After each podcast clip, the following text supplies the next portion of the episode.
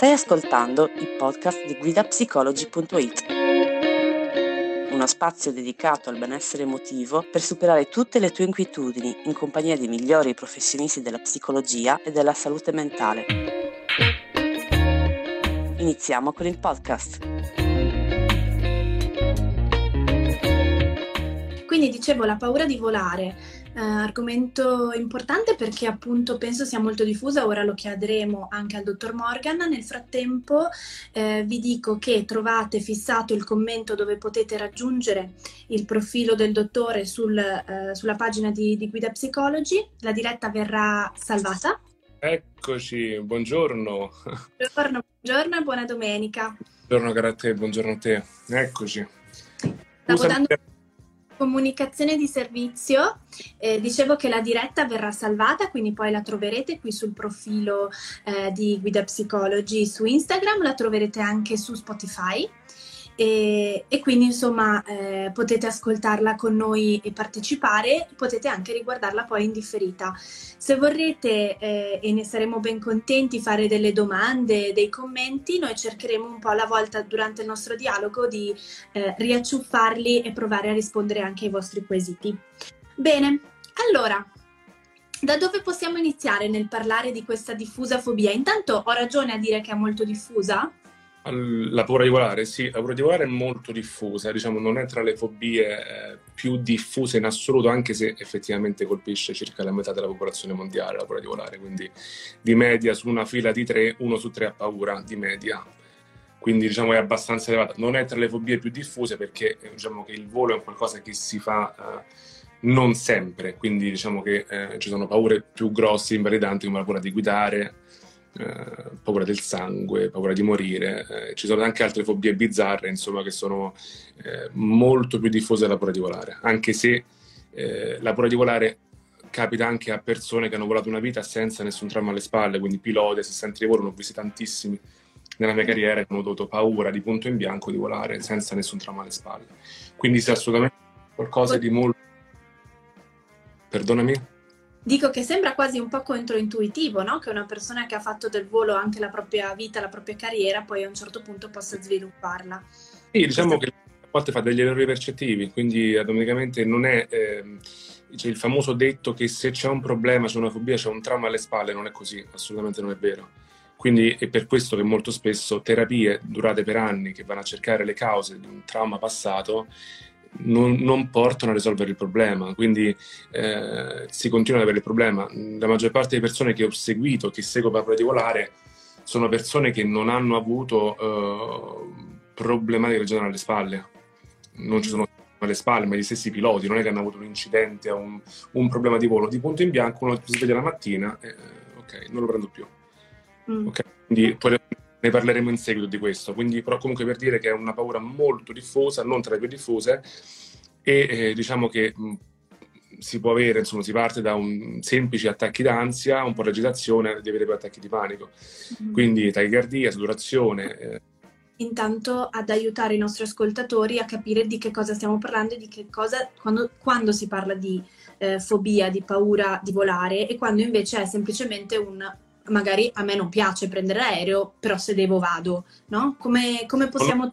Eh, allora, uno, c'è una, una discriminante abbastanza chiara, nel senso che quando si parla di fobia ci sono una serie di sintomatologie che non sono legate semplicemente a un po' d'ansia, la famosa po', cioè un po' d'ansia, no? Quando c'è una fobia, c'è una fobia, vuol dire che si hanno una serie di sintomatologie come eh, sono abbastanza chiare, come eh, tachicardia molto forte, quindi si parla sempre di intensità, perché insomma i, i disturbi d'ansia hanno un'escalation fino ad arrivare agli attacchi di panico, ma hanno, mm, cioè si va per gradi, quindi un conto è la, un po' di tachicardia, un po' di soturazione, eh, un po' di giramento di testa per attacchi d'ansia. Poi quando si arriva poi a, degli, a dei veri e propri attacchi di panico, che diciamo che la fobia chiara è quando si ha un attacco di panico, e, mm, diciamo lì il concetto, perché se è un po' d'ansia si supera, ci sarà proprio una depersonalizzazione, quindi una sorta di sdoppiamento, è come se mi vedo al di fuori, senso di morte, sto morendo, o perdita di controllo, quindi sto impazzendo e più cerco di tenere il controllo, più perdo il controllo. Quindi diciamo che eh, ci sono una serie di sintomatologie molto chiare quando si parla di fobia. difficilmente il fobico ha un po' d'ansia, è molto difficile. Il vero fobico ha il terrore. Quindi c'è una discriminante abbastanza chiara quando si parla di fobia o semplicemente non ho piacere a farlo ma lo faccio ugualmente. Lì okay. un po' di reazione, tipo non, mi fa, cioè, non ho piacere a farmi l'esame del sangue ma lo faccio ugualmente. Cioè il fobico per esempio che ha paura dell'esame del sangue diventa verde, comincia a piangere, sviene per esempio, può anche svenire diciamo che diventa panico e difficilmente, difficilmente si sviene, però può succedere, insomma, a livello fisiologico, insomma, può, può succedere. Quindi la discriminante è quella. Mi viene da pensare che l'aereo, prendere mm. il volante, sia mm. una delle paure per cui in un certo modo, a meno che uno non faccia un mestiere molto specifico, ehm, posso anche evitare, no? in qualche modo posso arrivare a decidere di non confrontarmi con quelle sensazioni proprio perché posso viaggiare vicino, prendere il questo, treno. Questo sì, però succede, nella, nella mia carriera ho visto veramente tanti, tantissimi casi del genere. Il problema è che le persone che smettono di volare, eh, che non riescono a volare, ne fanno del, del volo una propria esistenza di vita, nel senso, mh, dicono quanto invidio quella persona che può prendere l'aereo, diventa come se dovessero, come se fosse la cosa più bella del mondo quindi vivono in funzione del fatto che non possono prendere l'aereo e invidiano totalmente le persone che lo possono fare.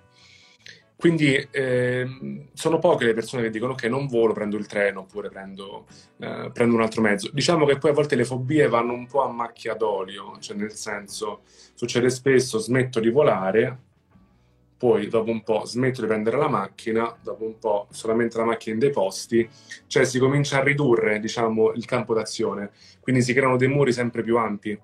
Quindi sì, qualcuno smette di volare e sta bene così, ma tanti altri diciamo, è un, un tarlo che hanno perennemente, ma non volo, vorrei volare, vorrei andare in quel posto. Se da un punto di vista lavorativo, per piacere, vorrei visitare quel posto, ma non lo posso fare. Perché si parte, ripeto, sempre da quel presupposto che perché diciamo, a livello psicologico che se c'è un problema c'è anche un trauma. E, e quindi e questo è l'errore più grande della psicologia classica, secondo me. Mm, noi, siamo, noi strategici siamo totalmente contrari a questo, ma non perché noi abbiamo una, nostra visione, ma perché effettivamente, ripeto, piloti che non volano più non hanno avuto nessun tipo di trauma, niente, nulla, non c'è stato un incidente aereo. Noi li chiamiamo errori percettivi, quindi facciamo dei match, per esempio. Per esempio, la persona che ha paura di eh, guidare di punto in bianco, magari stava in autostrada, sta,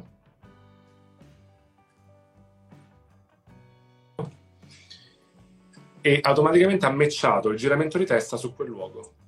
Quindi la mente fa match.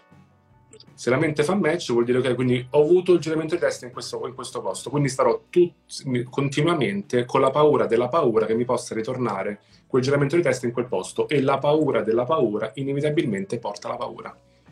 Ok. Quindi, quindi questo... se, ho bene, se ho capito bene, quello che stiamo dicendo è che la paura di volare non nasce da un evento necessariamente traumatico, forte, catastrofico nel passato di una persona, ma è la conseguenza di come quella persona risponde a una sensazione che sente in un dato momento. Sì, esattamente, esattamente, bravissima. E poi da lì parte, partono tutta una serie di tentativi disfunzionali che portano ad aumentare la paura. Certo, ci può anche essere il trauma, cioè nel senso, vi faccio un esempio, ci può anche essere un elemento traumatico, cioè ci può essere un incidente aereo, però sono molto, sono molto bassi questi casi. Eh, ma ripeto, non è che, mh, oppure da piccoli, ti faccio, faccio, faccio sempre questo esempio, no, un ragazzo che aveva un ragazzo aveva paura di volare, è stato in terapia 10 anni, cercare di capire il perché ha paura di volare, scopre che da piccolo la mamma lo legava sul sedile e lui urlava, ma non è che quando lui ha scoperto questo allora oggi vola. Assolutamente no, anzi probabilmente è ancora peggio c'è il famoso detto di Vaslari quando diceva il guardarsi dentro rende ciechi. C'è il famoso insight, quindi quello che noi scopriamo in terapia può essere addirittura controproducente, può essere addirittura peggiore. Certo. Dipende. Mm, ci chiedono nei commenti, e l'altezza che ruolo ha? Perché dicono che appunto eh, questa persona dice che in alcuni periodi ha il terrore di volare e ut- eh, evita anche ponti, cavalcavia, posti alti mm-hmm. correla spesso quindi questa fobia di volare con la paura dell'altezza? Mm, allora, diciamo che la paura di, volare può essere insomma, è irrazionale la paura di volare totalmente, cioè una paura totalmente irrazionale. Quindi mh, è anche vero che l'essere umano non è fatto per volare, quindi nel senso chiuso dentro una scatola di metallo in aereo, pressurizzato, vuol dire non è qualcosa di naturale, ma la paura di volare è irrazionale. Quindi più cerchiamo di affrontarla a livello razionale, più la peggioriamo. Non possiamo cercare di utilizzare un ragionamento ragionevole per qualcosa che non è ragionevole. Lo alimentiamo ancora di più. È come quando diciamo più abbiamo l'ansia, più cerchiamo di calmarci, più quella aumenta. Quindi diciamo che la paura eh, ci può stare, cioè possono essere vari motivi per la volare. Paura di non poter scendere, voglio scendere, non posso scendere. Quindi lì partono tutta una serie di tentativi disfunzionali che portano ad alimentare l'ansia, che poi ne parleremo. E l'altezza, sì, spazi aperti, agorofobia, perché in volo non c'è più niente, cioè c'è, il, c'è il blu, ci sono le nuvole, non c'è più nulla agorofobia nella pista, nella pista di decollo, quindi è tutto aperto lì. Ci sono varie cose, diciamo, poi dipende, ha visto no? come, come, poi le fobie aumentano. No? Per esempio l'altezza, ok, comincio a evitare il ponte in alto, eh, l'aereo perché va in alto, quindi com- si cominciano a espandere. Per questo la fobia difficilmente finisce lì, va sempre a prendere altri spazi, altre, altre parti. Comunque sì, però questa domanda non, è, non mi è molto chiara. Mm, me la puoi ripetere un attimo, per favore? No?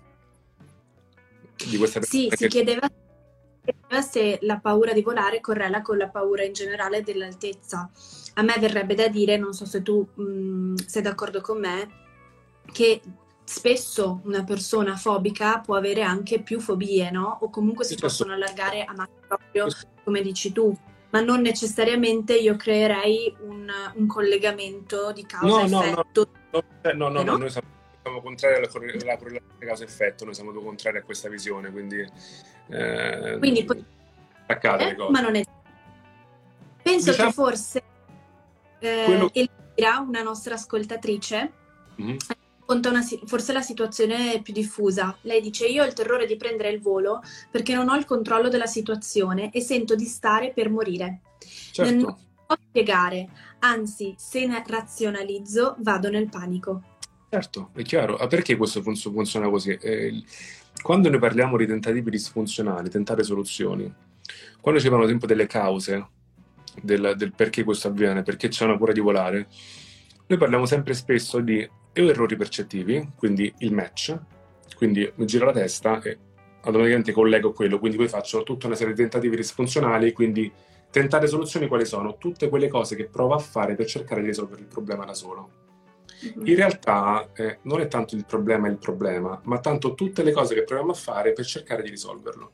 Quelle cose là ce lo peggiorano a dismisura. Quindi, per esempio, questa domanda che ci ha fatto quella mm, ragazza. E, um, stai in aereo, classico esempio, mi sento strano, sento che ho caldo e comincio a cercare di tenere il controllo. Il famoso cercare di tenere il controllo, cioè cercare più cerco di calmarmi, più mi agito perché è come se noi parlassimo da dove viene la paura? Dal paleoencefalo, area primitiva del cervello. Lì partono queste, diciamo, un'esplosione, vediamola come se fosse un uragano, uno tsunami. Questo tsunami parte, manda il segnale alla corteccia prefrontale. La corteccia ha il compito di ehm, ok, è successo questo, dobbiamo risolvere, come se fosse un problem solver e la corteccia ha la grandezza di un pinguino, cioè mh, immaginiamoci un pinguino che si mette di fronte al paleoncefalo e fa alto là, tu di qui non passi. Per questo dopo un attacco di panico siamo devastati, perché è come se il, lo tsunami ha spazzato via il pinguino. Non funziona, per questo il famoso calma, calma, respira, sento la musica, mi distraggo, in realtà faccio alimentare ancora di più il panico.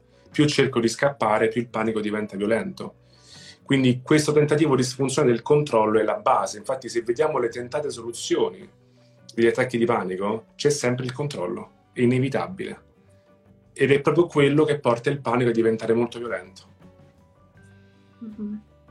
Un controllo quindi di che tipo? Controllo dell'ambiente, controllo di se stessi? Contro- controllo delle reazioni fisiologiche, quindi sento il cuore che mi batte, cerco di calmarmi, più cerco di calmarmi più mi si agita, uh, più cerco il pensiero, oddio sono dentro, non riesco a uscire, più ci penso, cioè più cerco di non pensarci, più ci penso, più cerco di distrarmi, più riesco a distrarmi, quindi questo è controllo.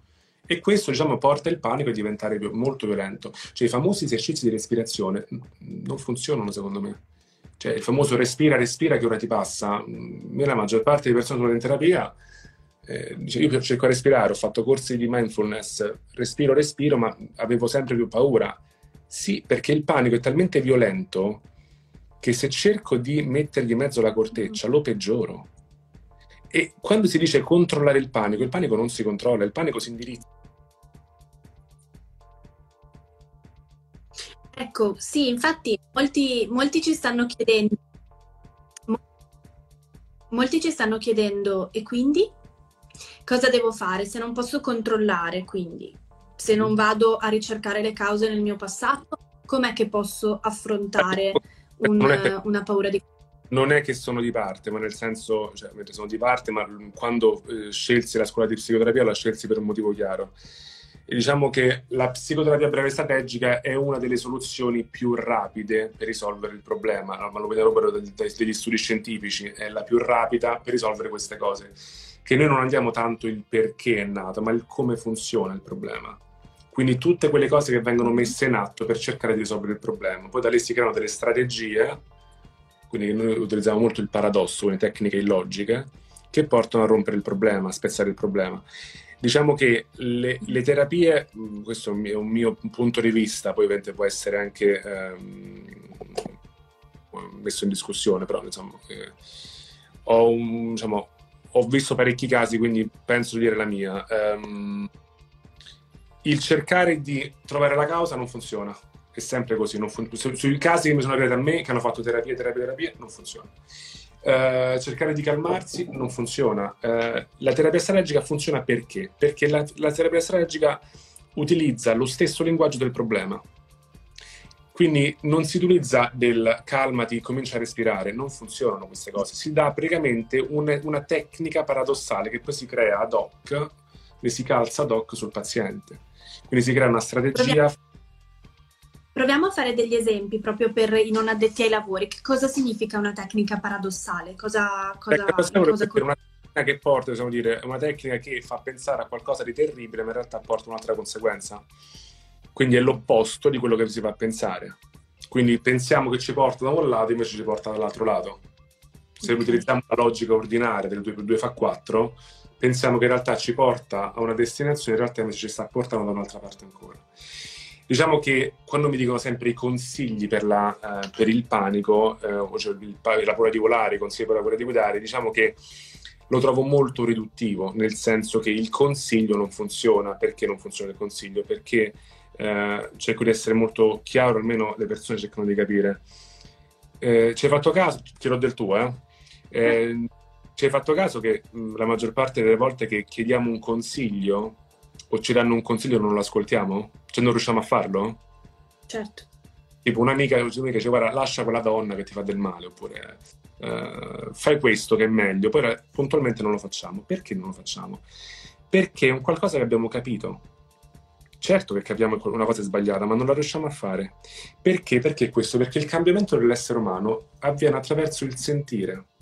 Prima sentiamo e poi capiamo.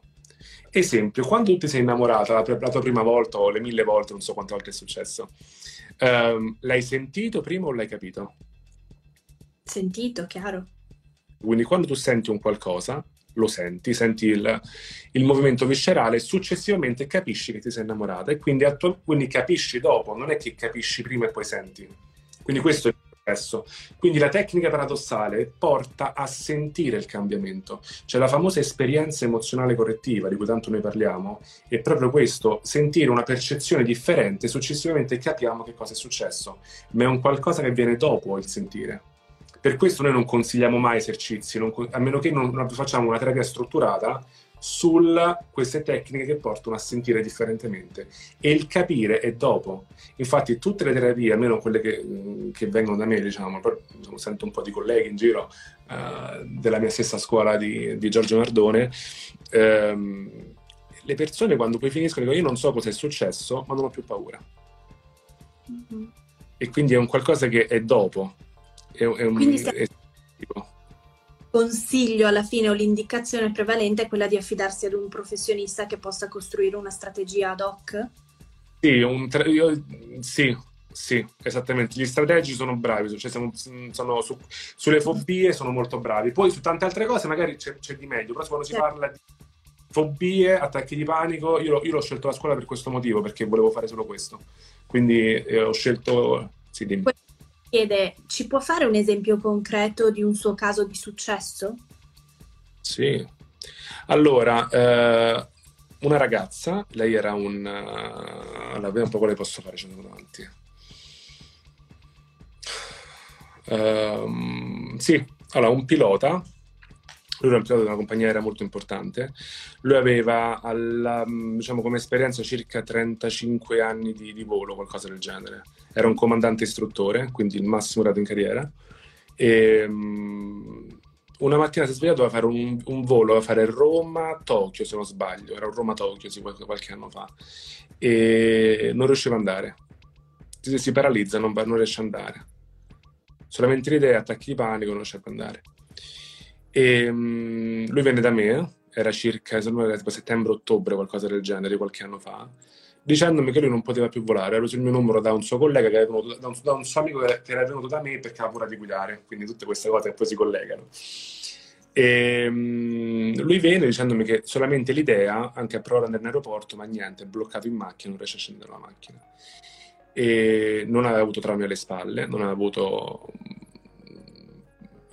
attacchi d'ansia prima, ha avuto molte esperienze in volo, anche diciamo, momenti pericolosi, ma l'ha sempre affrontato tranquillamente. Quindi non è che c'è stato un momento in cui ha avuto degli attacchi prima e poi dopo è venuto il, il problema grande, no.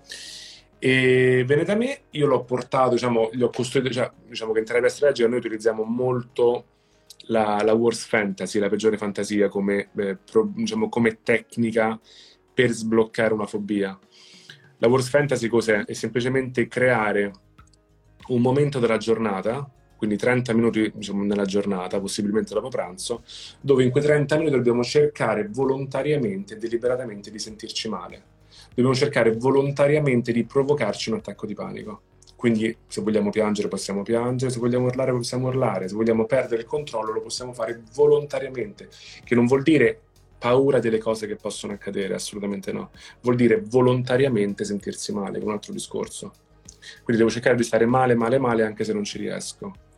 E devo farlo fino a quando non sono alla sveglia. Quando sono alla sveglia è tutto finito. Uno si alza, va in bagno, si lava il viso con l'acqua fredda e continua la giornata come sempre fatto. Questa è una tecnica che si dà, diciamo, 30 minuti al giorno e poi dopo si porta. Poi, poi in base a come si risponde, costruiscono altre strategie ad hoc che portano poi a sbloccare il problema, però diciamo la base delle fobie è la, è la peggiore fantasia, che poi si può, si può, fare scritta o pensata in base, possiamo dire, al sistema percettivo del paziente. Quindi in base a come lui, se è più ossessivo, se è più fobico, quindi in base a come... È, è una terapia, diciamo, dico sempre, sono delle tecniche che non portano dolore, sono tecniche che non portano il peggioramento, ok? Quindi non sono tecniche che portano a un peggioramento del problema. E, però diciamo, questa peggiore fantasia è, diciamo, è, la, è la, strategia mh, cardine della terapia breve strategica. E dico la realtà funziona praticamente sempre. E questo, cioè, poi questo, questo, questo però dopo due mesi, e me, due mesi, mi sembra, dopo due mesi ha ricominciato a strategica, almeno parlo delle, delle mie, poi i colleghi non, diciamo, ognuno e poi c'è anche per lo sviluppo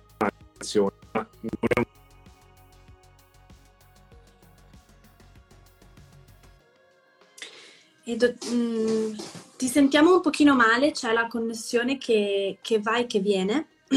Vediamo se si riconnette.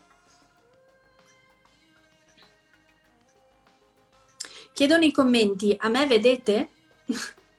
ok. Non ci, ve- non ci vedete entrambi oppure non vedete soltanto il dottore? Se qualcuno mi può dare un feedback, ok. Ha abbandonato, quindi penso di essere rimasta da sola. Vediamo se riusciamo a rinvitarlo. Eccolo qua, invita. Mentre aspettiamo che si riconnette. Ok, non so che è successo. Niente, semplicemente letto... la tecnologia va così. Ah, ho, le- ho, letto fine diretta, ho letto solamente quello. No, no, ehm, ah, ok. okay sei tu, tu, poi ti ho rinvitato e sei rientrato. Va bene. la diretta è, è, stata, è continuata. Ok, ah. quindi ho capito che c'è anche questa, questa, tecnica, questa peggiore fantasia, worst fantasy, che viene utilizzata nella terapia sì. Strategica. Um, mi verrebbe da dire che comunque va calzata caso per caso, per cui io direi a comunque chi ci ascolta laddove si rende conto di non avere una semplice eh, così paura, timore, ma di avere una vera e propria fobia con attacchi di panico, come l'abbiamo descritta all'inizio, che forse la cosa più indicata è comunque la psicoterapia. Certo. E, e appunto il dottor Morgan ci sta dicendo che la terapia breve strategica è un'ottima possibilità in questo, in questo caso. Un'altra, un'altra domandina che riguarda però in questo caso non tanto chi ha la paura di volare, ma chi sta vicino alla paura di volare, perché dal mio punto di vista una cosa di cui spesso non si parla sono tutti coloro che circondano chi ha un disturbo magari eh, psicologico di qualsiasi tipo. Quindi in questo caso specifico, chi è vicino a qualcuno che ha paura, appunto, che ha questa fobia, come si può comportare, come può essere d'aiuto o quantomeno come può essere eh, non un, un ulteriore bastone tra le ruote? Allora, complesso, nel senso che eh, quando abbiamo parlato di tentare soluzioni prima, eh, parliamo di tutti quei tentativi disfunzionali che portano ad alimentare il problema. Ok? Quindi diciamo sempre questo, non è tanto il problema in sé, ma sono i tentativi, tentativi disfunzionali che portano a ingrandire il problema. Tentare soluzioni possono essere sia messe in atto dalla persona che porta il sintomo o anche dalle persone che sono accanto. Esempio, un ipocondriaco, per esempio, che si lamenta sempre per paura di avere qualche tumore o qualche metastasi in giro, il tentativo disfunzionale di chi gli sta accanto, che giustamente lo fa perché gli vuole bene, è ascoltarlo e dargli rassicurazioni. Il parlare di un problema, alla psicologia classica insegna che parlare dei problemi fa bene. In realtà niente di più falso, perché quando parlo di un problema cosa sto facendo io? Lo sto contestualizzando. Se ne parlo vuol dire che esiste, se ne parlo è come se io gettassi fertilizzante su una pianta e la pianta cresce.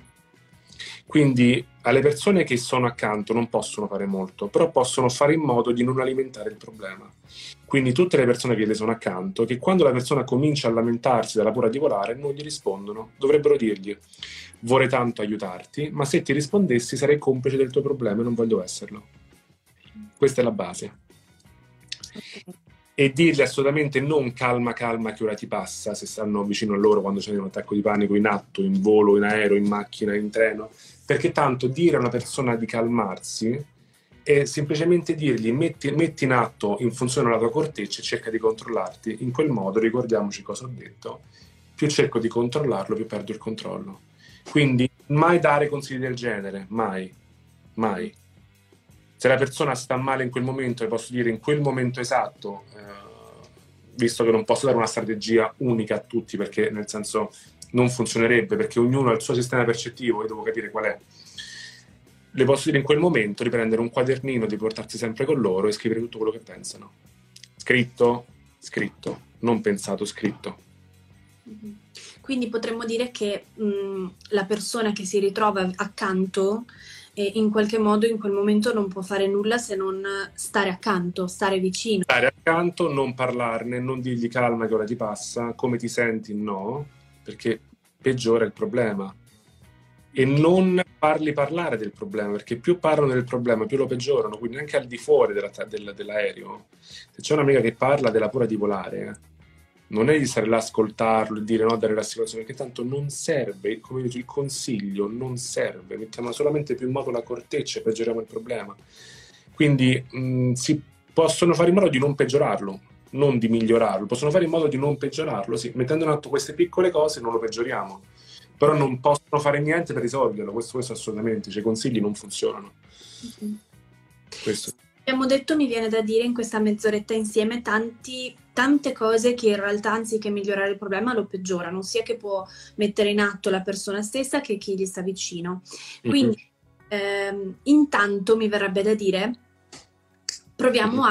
a di fare tutto ciò che peggiora, perché questo inevitabilmente ci aiuta a migliorare. Dopodiché, questo esatto. necessariamente non, in molti casi può non essere sufficiente, ok? Quindi non stiamo dicendo che lo sia, in quel caso rivolgersi ad un terapeuta, ad uno psicologo esperto di questi temi diventa la strategia elettiva proprio perché ci permette di avere un interlocutore che sa di che cosa parla e che può costruire proprio un vestito su una strategia vestita su misura per noi che in poco tempo ci può aiutare a sbloccare il problema.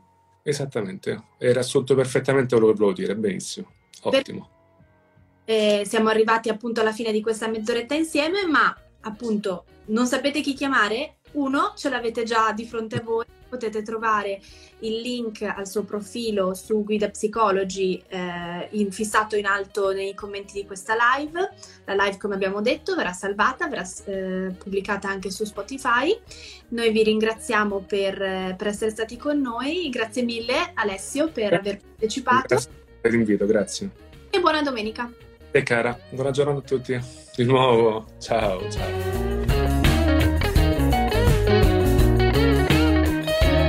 Speriamo che il podcast di oggi ti sia piaciuto.